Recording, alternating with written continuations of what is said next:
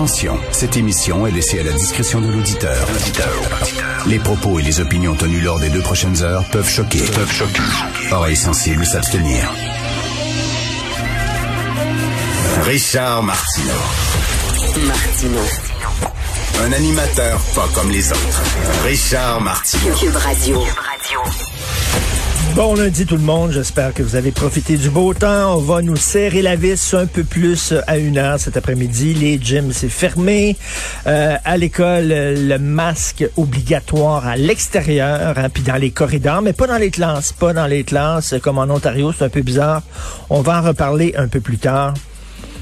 Mon ami et collègue de travail, Steve Fortin, a posté il y a quoi, deux jours, je crois, sur sa page Facebook, un graphique, OK, montrant euh, l'évolution de la deuxième vague des cas, de nombre de cas, nombre d'hospitalisations, tout ça dans les, dans les différentes provinces au Canada. Et euh, c'est quelle la province qui porte le plus mal? C'est le Québec le Québec. Maudit qu'on est distinct. Hein. L'Ontario, tu vois, c'est comme c'est assez contrôlé. Les autres provinces, c'est très contrôlé. Le Québec, ça part en fou. Fou! Écoute, c'est pas rien que le gouvernement. C'est pas vrai, c'est pas vrai que c'est rien que le gouvernement, puis c'est rien que le directeur de la santé publique, puis les autres ont un meilleur directeur, une meilleure directrice de santé publique.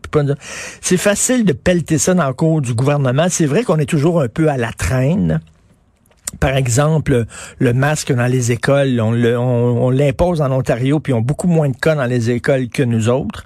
On est tout un petit peu en retard, hein? Euh, mais c'est pas rien que ça. Il y a un côté, là, dans la personnalité des Québécois. On est cowboy, on est latin. Tu sais, des fois, là, on se vante de ça. Ouais, nous autres, euh, c'est bien plus le fun de vivre au Québec parce qu'on est moins straight, on est moins pogné, tu sais. On est plus latin, on est plus émotif, puis tout ça, mais ça, ça a ses mauvais côtés. Ça se peut-tu qu'il y a plus de tapons au Québec? Je sais pas, le plus. Notre côté western, notre côté, là, cowboy. C'est ça que je dis, là. On s'en fout, nous autres, des lois. On s'en sac. Nous, party, party time. Il y a un côté, c'est plus difficile de discipliner les gens au Québec. Tu sais, quand on dit, quand j'entends, oui, oui, mais regardez en Suède, on devrait importer le modèle suédois au Québec. Êtes-vous fou? Êtes-vous fou? Les Suédois, qu'est-ce sont hyper disciplinés. Tu sais, ils ils sont protestants c'est la culture protestante, puis les protestants sont comme plus straight, sont plus disciplinés, puis tout ça. on est, ouais! On pourra pas euh, appliquer euh, la recette de Suède ici. Oubliez ça totalement, ça marche pas. Mais comment ça se fait? C'est ici la province la plus touchée. C'est comme ça lors de la première vague, c'est comme ça lors de la deuxième vague.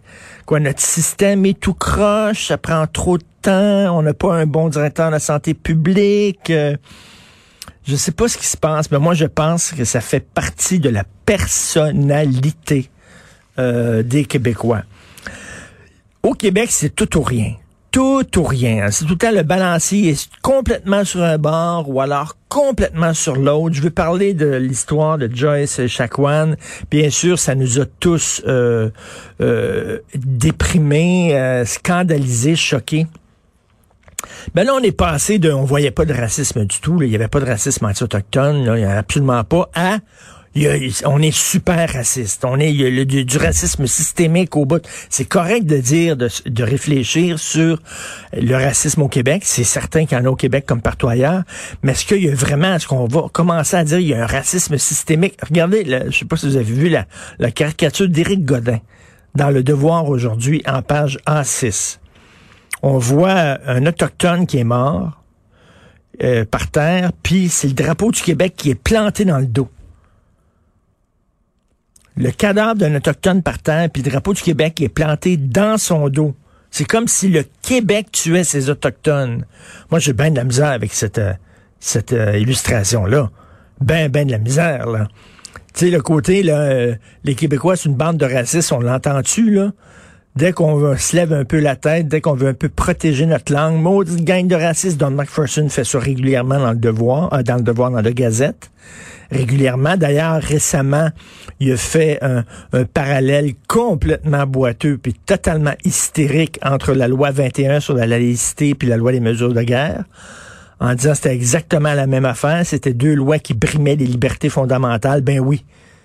Arrêter des gens de façon arbitraire et les sacrer en prison, c'est exactement, exactement comme dire euh, il faut que tu enlèves ta cupote, ton voile, ton turban euh, le temps que tu travailles. C'est la même, même, même affaire. C'est n'importe quoi.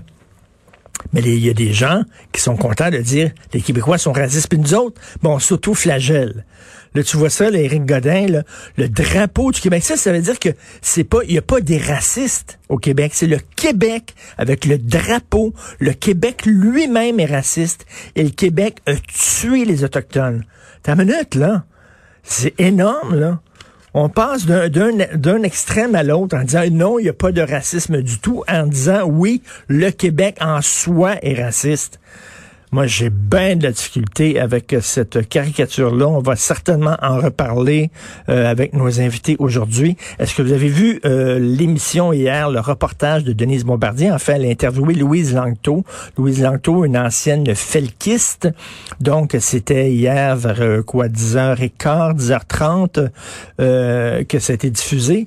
Et une longue entrevue très intéressante et Louise Langto, qui est une felkiste, elle, elle faisait partie de la cellule qui avait kidnappé James Richard Cross. Et elle dit arrêtez, là. Arrêtez de romantiser le FLQ, là. Il n'y avait rien de romantique, il n'y avait rien d'extraordinaire là-dedans. Absolument pas. On était cave, on était jeune, on était radicalisé. Puis elle dit, eh, ce qu'on a fait, c'était moralement, moralement inacceptable et politiquement irresponsable. Puis elle a dit, euh, maintenant j'ai vieilli, puis euh, je pense qu'elle s'inquiétait un peu du film euh, Les Roses, cela dit. Je ne crois pas que le film Les Roses, moi, fasse l'apologie du FLQ. Il explique comment le FLQ est né. Il explique un peu le contexte historique qui a permis la naissance du FLQ. Mais bref, elle a dit arrêtez. Ben, c'est vrai que dans, auprès d'une certaine jeunesse, il y a une envie de radicalité. On le voit.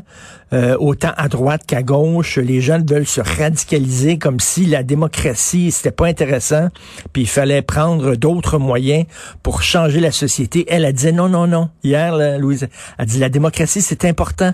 C'est certain qu'il faut être plus patient.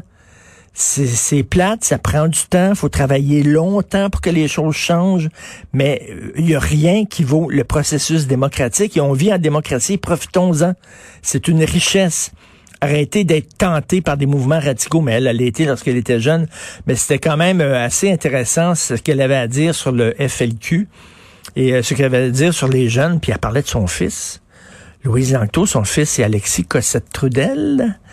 Elle dit qu'elle a ben, ben, ben de la difficulté. Elle l'aime beaucoup parce que c'est son fils. Ils ont un attachement, bien sûr, émotif. Elle aime son fils. Son fils l'aime. Elle dit, j'espère qu'il va faire comme moi, un moment donné, qu'il va s'apercevoir qu'il est embrigadé, qu'il est prisonnier d'une idéologie. Elle a dit les Felkis, on était prisonniers comme, dans un carcan, comme dans une prison. Notre idéologie, c'était notre prison. Elle dit, mon fils, il est comme ça maintenant, Alex Cossette-Trudel, il est de même. Il me fait penser à moi quand j'étais jeune et j'espère qu'il va pouvoir s'en sortir et qu'il va pouvoir se libérer de ça. Bref, c'était très intéressant. J'imagine que vous pouvez revoir cette entrevue-là de Denise Bombardier avec Louise Lanctot euh, sur euh, Illico. Vous écoutez Martineau.